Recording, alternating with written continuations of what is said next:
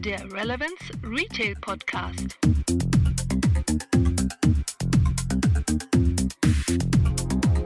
Ja, heute in der Folge Olfaktorik Point of Sale. Mit Michael Kimmich von Echion. Ja, hallo Michael, da sind wir wieder. Frank, grüß dich. Ja, nachdem wir in der letzten Sendung ja dieses Thema Digital Signage am POS hatten, ähm, kommt heute mal dieses Thema Olfaktorik, Beduftung. Mhm. Und da seid ihr auch nach eurem Weg, ja, ich sag mal, aus dem Radio kommend hin zu digitalen Elementen äh, auf Bildschirmen, auf einmal auf das Thema Multisensorik umgeschwenkt. Ne? Erzähl mal kurz, ja. stell dich erstmal vor den Hörern, die dich noch nicht kennen und äh, in welche Richtung ihr da unterwegs seid. Naja, also umgeschwenkt sind wir da ja nicht, sondern es ist eigentlich für uns eine ganz logische Konsequenz. Wir machen mit Echion äh, seit dem Jahr 2000 äh, professionelle In-Store-Radio-Lösungen, also Musik bis hin zu Vollprogrammen äh, für den Handel.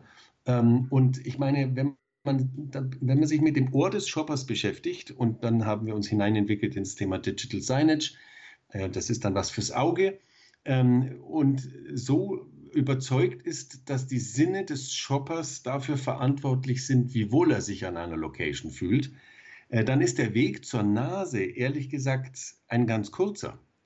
Ähm, jetzt könntest du natürlich die Frage stellen, ja, warum habt ihr denn dann so lange gebraucht, bis ihr euch zu diesem Thema fit gemacht habt? Ähm, ja, wir haben da ein bisschen gebraucht, weil wir A, ähm, mit den Technologien ein bisschen gehadert haben, die in der Vergangenheit sozusagen State of the Art waren. Die waren uns äh, manchmal vielleicht ein bisschen zu ungesund, manchmal waren sie einfach auch nicht äh, praktikabel für, äh, für den Rollout. Ähm, das ist das eine. und das andere ist in der Tat, man muss schon, das ist zumindest der Anspruch von Echion, man muss schon, wenn man über solche Lösungen mit Kunden spricht, da hat man ja eine Verantwortung, weil das ist ja sozusagen schon, äh, schon etwas, ich meine, wenn es auf die Nase geht, ähm, wo der Shopper nicht aus kann. Also muss man mit diesem Thema ja schon verantwortungsbewusst umgehen und da haben wir ähm, sind wir erst dann sozusagen in die Öffentlichkeit äh, damit, als wir gesagt haben, jetzt haben wir genügend Kompetenz, jetzt sind wir hier auch ein Know-how-Träger äh, und jetzt können wir auch wirklich äh, was dazu erzählen. Das ist ein sehr, sehr spannendes Thema. Ja, also ich habe die Erfahrung gemacht mit dem ganzen Thema erstmalig 2006, 2007. Da haben wir den Future Store ähm, geplant, hier in Tönisforst damals haben da auch mit Olfaktorik erstmalig gearbeitet. Damals wurden noch, äh, ja, ich sag mal, ätherische Öle in die, in die Belüftung mit reingebracht und haben dann zum Beispiel vor der Fischtheke hier Kräuter der Provence ausgestrahlt und solche Geschichten alle. Kann ich mich erinnern, ja. Ja, wir haben damals, äh, weiß noch, ich habe viele, viele ja, negative Feedbacks auch bekommen. Mhm. Also nicht von den Shoppern, um Gottes Willen. Die fanden dann alles eigentlich klasse. Aber mir haben viele Leute gesagt, Mensch, was machst du da eigentlich? Du, du ähm, beeinflusst Menschen, äh, du gehst über Geruch direkt bei denen ins limbische System, weil der Geruchssinn ist ja der, der gar nicht über den Kortex, sprich über die äußere Hirnrinde geht, sondern direkt ins limbische System, ist eben halt auch unser, einer der ältesten Sinne, die wir haben. Und wir würden da Menschen beeinflussen und verführen, Dinge zu kaufen, die die so gar nicht wollen. Ja. Das war so dieses große Thema damals. Ähnlich wie, ja, die Datenschützer in anderen Bereichen unterwegs sind. Das ist übrigens riesiger Quatsch, Frank. Finde ich auch. Also ich ähm, habe genau gesagt, die Alternative ist, es riecht schlecht. Ja, also der Duft hat ja ganz verschiedene Dimensionen. Und ähm, ich sage jetzt mal ganz salopp, diese Sau ist auch schon mal durchs Dorf getrieben worden mit dem Thema Musik.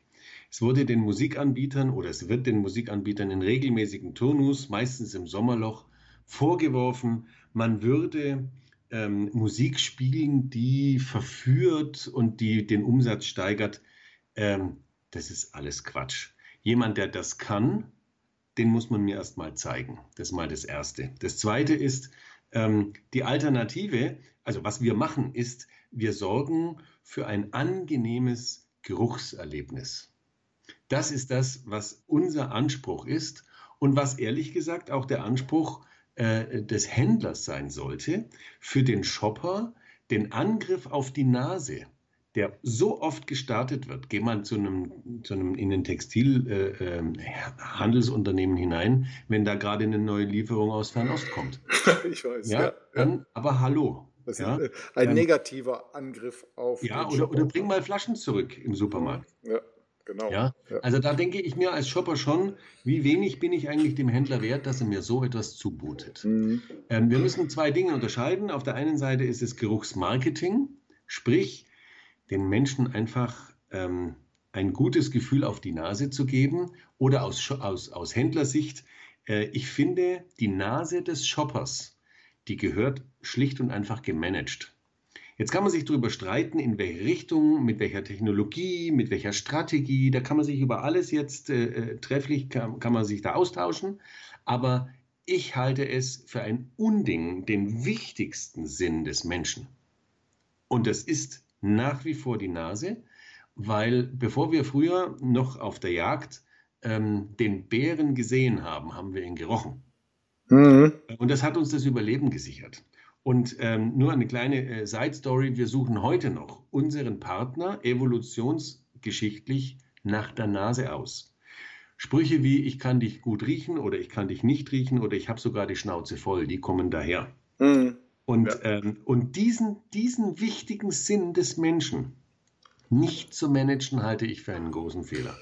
Jetzt habe ich ja auch äh, damals viel Erfahrung gemacht. Es hat nichts genützt, gerade wo du ansprachst, dieses ganze Thema des Leergutautomaten, wo man die Einwegpfandflaschen wegbringt. Es hat überhaupt nichts genützt, vor dem Leergutautomaten Veilchenduft zu versprühen, weil dann stank es eben nach Veilchenduft auf, äh, auf verfaulten Limonaden. So, ja. Also das war eine Vermengung, das hat einfach nicht, ja. nicht genützt. Wir sind dann erstmal hingegangen und haben entduftet. Um wir haben, den, den, haben, den, Gestank halt äh, bearbeitet. Genau, ja, ja genau. Man, äh, wir haben erstmal entduftet, indem wir ganz einfach die Luftumkehr verändert haben. Also der mhm. Raum hinter den, den, Automaten, der wurde praktisch in einen Unterdruck gepackt, sodass kein Geruch mehr nach draußen kam. Ne? Ja. Und haben dann angefangen auch mit dem Thema Beduftung. Wir hatten damals auch solche Themen wie Corporate Duft. Wir haben im Besucherzentrum damals einen Corporate Duft äh, entwickeln lassen, der äh, so wie unser äh, Besucherzentrum duften sollte. Mhm. Damit man diesen Duft sofort mit unserem Besucherzentrum verbindet. Ist dieses, ist dieses Thema äh, Corporate Beduftung eigentlich etwas, mit dem ihr euch auch beschäftigt? Kommen Unternehmen auf euch zu und sagen, unser Headquarter soll einen bestimmten Duft haben oder beschränkt ihr euch da rein am, auf den Point of Sale? Nein, nein, also grundsätzlich kann man, man kann ja beide Wege gehen. Ähm, mhm. Ich halte es grundsätzlich für wichtig, dass wir ähm, irgendwann, wenn wir uns entscheiden, uns mit der Nase des Shoppers zu, be äh, zu beschäftigen, dass wir dann nicht hyper hyperventilieren gleich anfangen. Mhm. Also ich bin immer ein Freund von, ähm, mach einen Schritt nach dem anderen. Ähm, der erste Schritt ist schlicht und einfach äh, eine angenehme Wohlfühlatmosphäre äh, durch das Managen der Nase des Shoppers sicherzustellen. Mhm. Im nächsten Fall oder im nächsten Step kann man dann sicherlich darüber nachdenken, ob man einzelne Bereiche anders beduftet, weil man damit etwas erreichen möchte.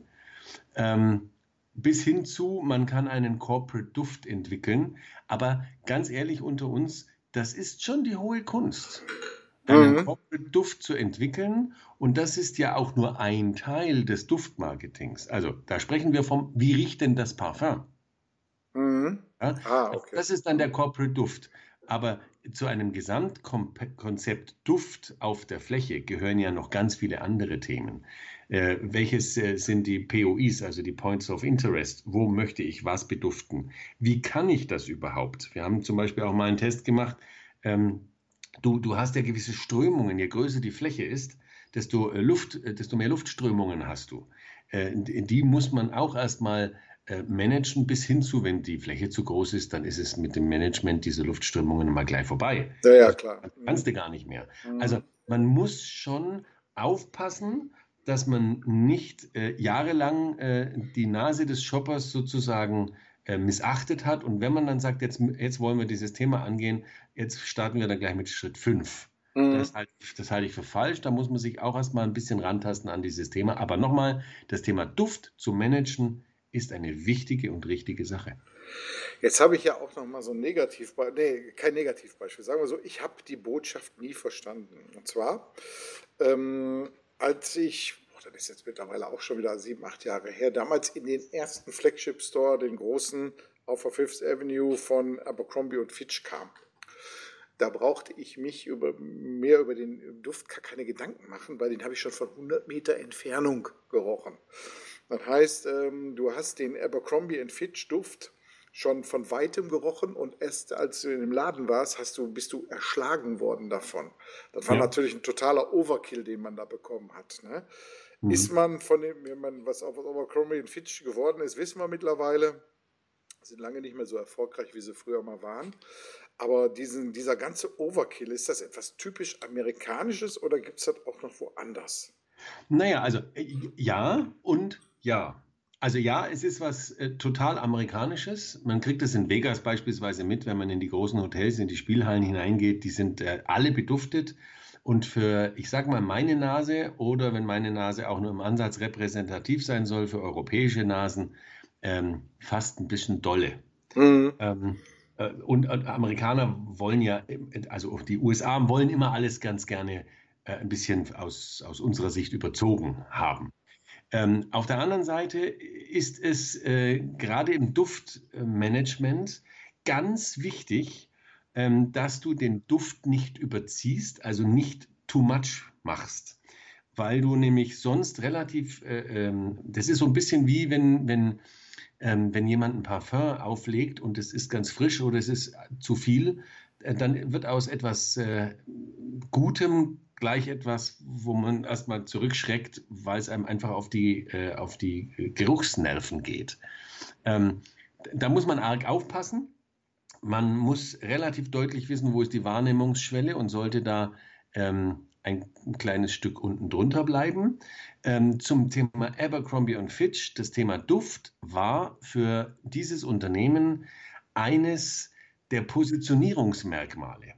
Abercrombie Fitch hat ein sehr, sehr emotionales Konzept gehabt, äh, multisensorisch. Wer schon mal bei Abercrombie Fitch war, da geht es nicht nur um die Nase, dass auf die Nase mhm. quasi eingeprügelt kriegst auch auf die Ohren da. Sondern es wurde auch auf die Ohren eingeprügelt. Mhm. Alles extrem professionell. Das muss man ja schon sagen. Also egal, wo du in diesem Laden warst, die Musik war überall gleich laut. Das muss man erst mal hinkriegen. Die Musik hat genau zum Konzept gepasst, auch inhaltlich. Das war schon allererste Sahne. Für uns halt alles ein bisschen too much. Ja, ich war ähm, nicht Zielgruppe, garantiert nicht. Also, naja, aber das hat man bei Abercrombie und Fitch auch gefangen. Ich war jetzt, ähm, auch schon wieder ein halbes Jahr, gutes halbes Jahr her, im Dezember letzten Jahres äh, äh, war ich in New York und habe mir sozusagen das Relaunch-Konzept an der Fifth Avenue angeschaut. Also ich war just in diesem Laden, den du mhm. angesprochen hast. Ähm, und da, da, ist man äh, deutlich jetzt äh, ein bisschen weggegangen von dieser ich hau wirklich auf alles drauf, was äh, multisensorisch ist. Aber es gibt den Duft nach wie vor, er ist sehr dezent. Es gibt das Thema Licht nach wie vor, aber du siehst wieder was. Die Menschen, die dich dort bedienen, ähm, versetzen dich nicht gleich in Schnappatmung, mhm. äh, sondern das sind ganz normale Mädels und Jungs. Und auch das Konzept äh, der, der, der Sortimente ist deutlich ich sage mal ganz vorsichtig, allgemein verträglicher geworden. Aber mhm. zurück zum Duft. Ja, dafür ist Abercrombie Fitch bekannt und das haben sie weltweit durchaus hingekriegt, dass jeder sie mit dem Thema Beduftung ähm, in Verbindung bringt. Das Falscheste, was der Handel meines Erachtens jetzt machen kann, zu sagen, naja, ähm, das hat ja Abercrombie Fitch schon gezeigt, in München sind sie ja sogar verklagt worden von An Anrainern, mhm. ähm, weil die hatten in ihrem Wohnzimmer den Abercrombie Fitch Duft. Und das war dann wohl dann doch auch ein bisschen äh, too much. Ja. Aber ähm, jetzt zu sagen, man hat ja gesehen, dass sich das nicht durchsetzt, ich glaube, das wäre der ganz gefährliche Ansatz. Mhm. Ich hatte ähm, vor vielen Jahren mal mit einer Firma, auch aus München, die gibt es mittlerweile gar nicht mehr, die sind aus dem Forschungsstadium gar nicht rausgekommen, die hießen wie die Apple-Lösung Airplay hießen die. Mhm. Und äh, die haben seinerzeit Beduftung fürs Regal versucht zu entwickeln. Und dieses Thema Regalbeduftung, du hast ja gerade selber gesagt, wie schwierig es ist, ich sag mal, so ein 9000 Quadratmeter äh, SB-Warenhaus irgendwie zu beduften. Da bist du der Sklave der Luftströmung, das kriegst du eh nicht hin. Aber bei der Regalbeduftung, da sehe ich doch ein großes Potenzial, wenn man zum Beispiel vor ähm, einem ja, Süßigkeitenregal steht und dann den Duft praktisch von äh, Vollmilchnuss sich auf einmal abrufen kann. Ja. Ähm, Gibt es da mittlerweile weitere Entwicklungen? Wie gesagt, ich habe da auch ein paar Jahre jetzt den Überblick verloren, dass man dieses Thema Regalbeduftung auf einmal wieder mehr spielen will? Na, mehr spielen will. Ähm, ich, ich, ich merke, dass ähm, die Leute in regelmäßigen Turnus, also die Leute aus dem Handel, mhm. mit re regelmäßigem Turnus sich dem Thema Duft widmen lang nicht mehr mit so großer Skepsis, wie das früher mal der Fall mhm. war. Also das, das wird heute äh, sehr viel offener gespielt und offener diskutiert. Ähm, aber wir sind weit davon entfernt, dass man sagen kann, das ist der neue Hype des Handels. Mhm. Äh, ich finde, er sollte es sein, weil ähm, heute weiß man, dass über 80 Prozent äh, der Shopper-Aktivitäten emotional gesteuert sind. Also was kann es Wichtigeres geben, als mit den Emotionen des Shoppers zu spielen? Ähm, vor allem vor dem Hintergrund, dass das genau das Internet nicht kann. Mhm, genau. Ja, also ja. Ähm, ich, ich habe da mal, ich hab da mal äh, eine, eine Heatmap eines Gehirns jetzt äh, gesehen. Da ging es also darum, wie stark wird das Gehirn eines Shoppers emotionalisiert, online versus offline. Mhm. Und dann gab es also ein Gehirn, was eigentlich so nur so ein bisschen rosa war und das andere war feuerrot und war total emotional. Und dann war ich äh, der Erste, der gesagt hat, ja, ist doch klar, das ist der Shop, weil da kann ich, da kann ich, da kann ich mir die Produkte angucken, da kann ich anfassen, da kann ich probieren, da kann ich, kann ich mit der Verkäuferin ein bisschen shakern, ach, das ist doch alles so emotional. Und dann kam die nächste Folie und dann hieß es ja, dieses ganz emotionale Bild ist der Onlinehandel. und dann habe ich mir gedacht, nee, das kann, also ich bin vom Glauben abgefallen. Wir haben gedacht, okay, dann haben wir das untersucht, woran das liegt.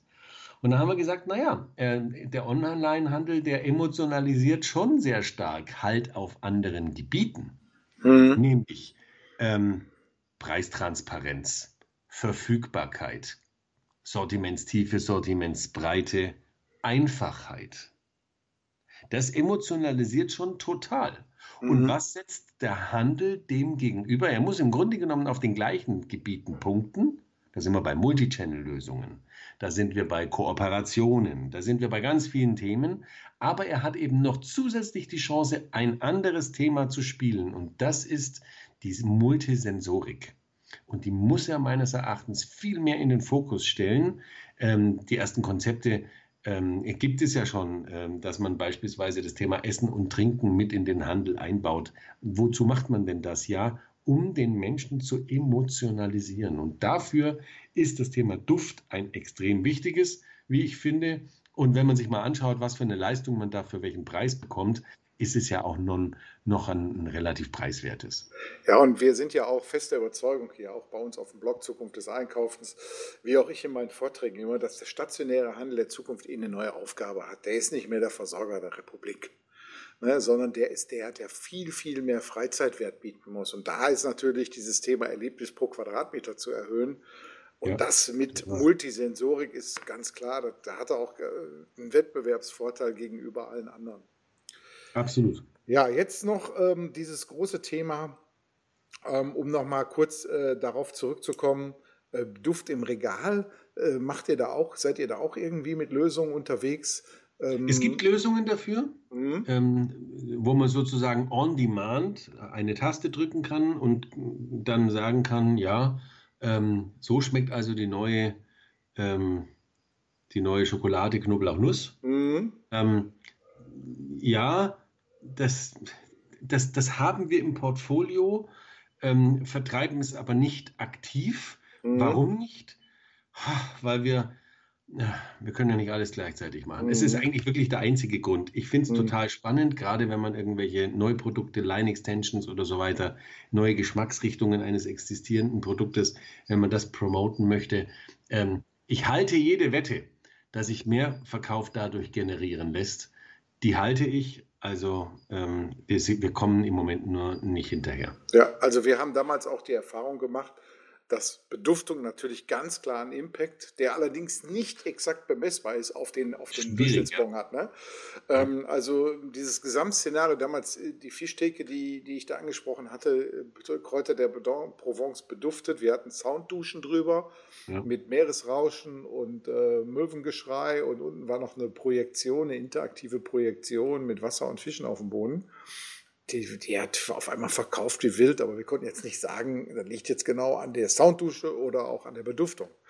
Ne? Aber dieses Thema Beduft im Regal halte ich insofern dafür interessant, weil man sich diese Kritik nicht mehr aussetzen muss, dass man Leute beeinflusst. Denn wie du gerade gesagt hast, das holen die Leute sich on demand. Ich will mal riechen, genau. wie äh, der neue Kaffee hier riecht oder so. Ne? Exakt. Und ähm, wir hatten damals auch eine Marktforschung zu dem Thema gemacht. Wir waren erst der Meinung, dass man das Ganze im Kosmetikbereich macht. Ne? Und äh, sind aber zu dem Ergebnis gekommen, da kannst du vergessen.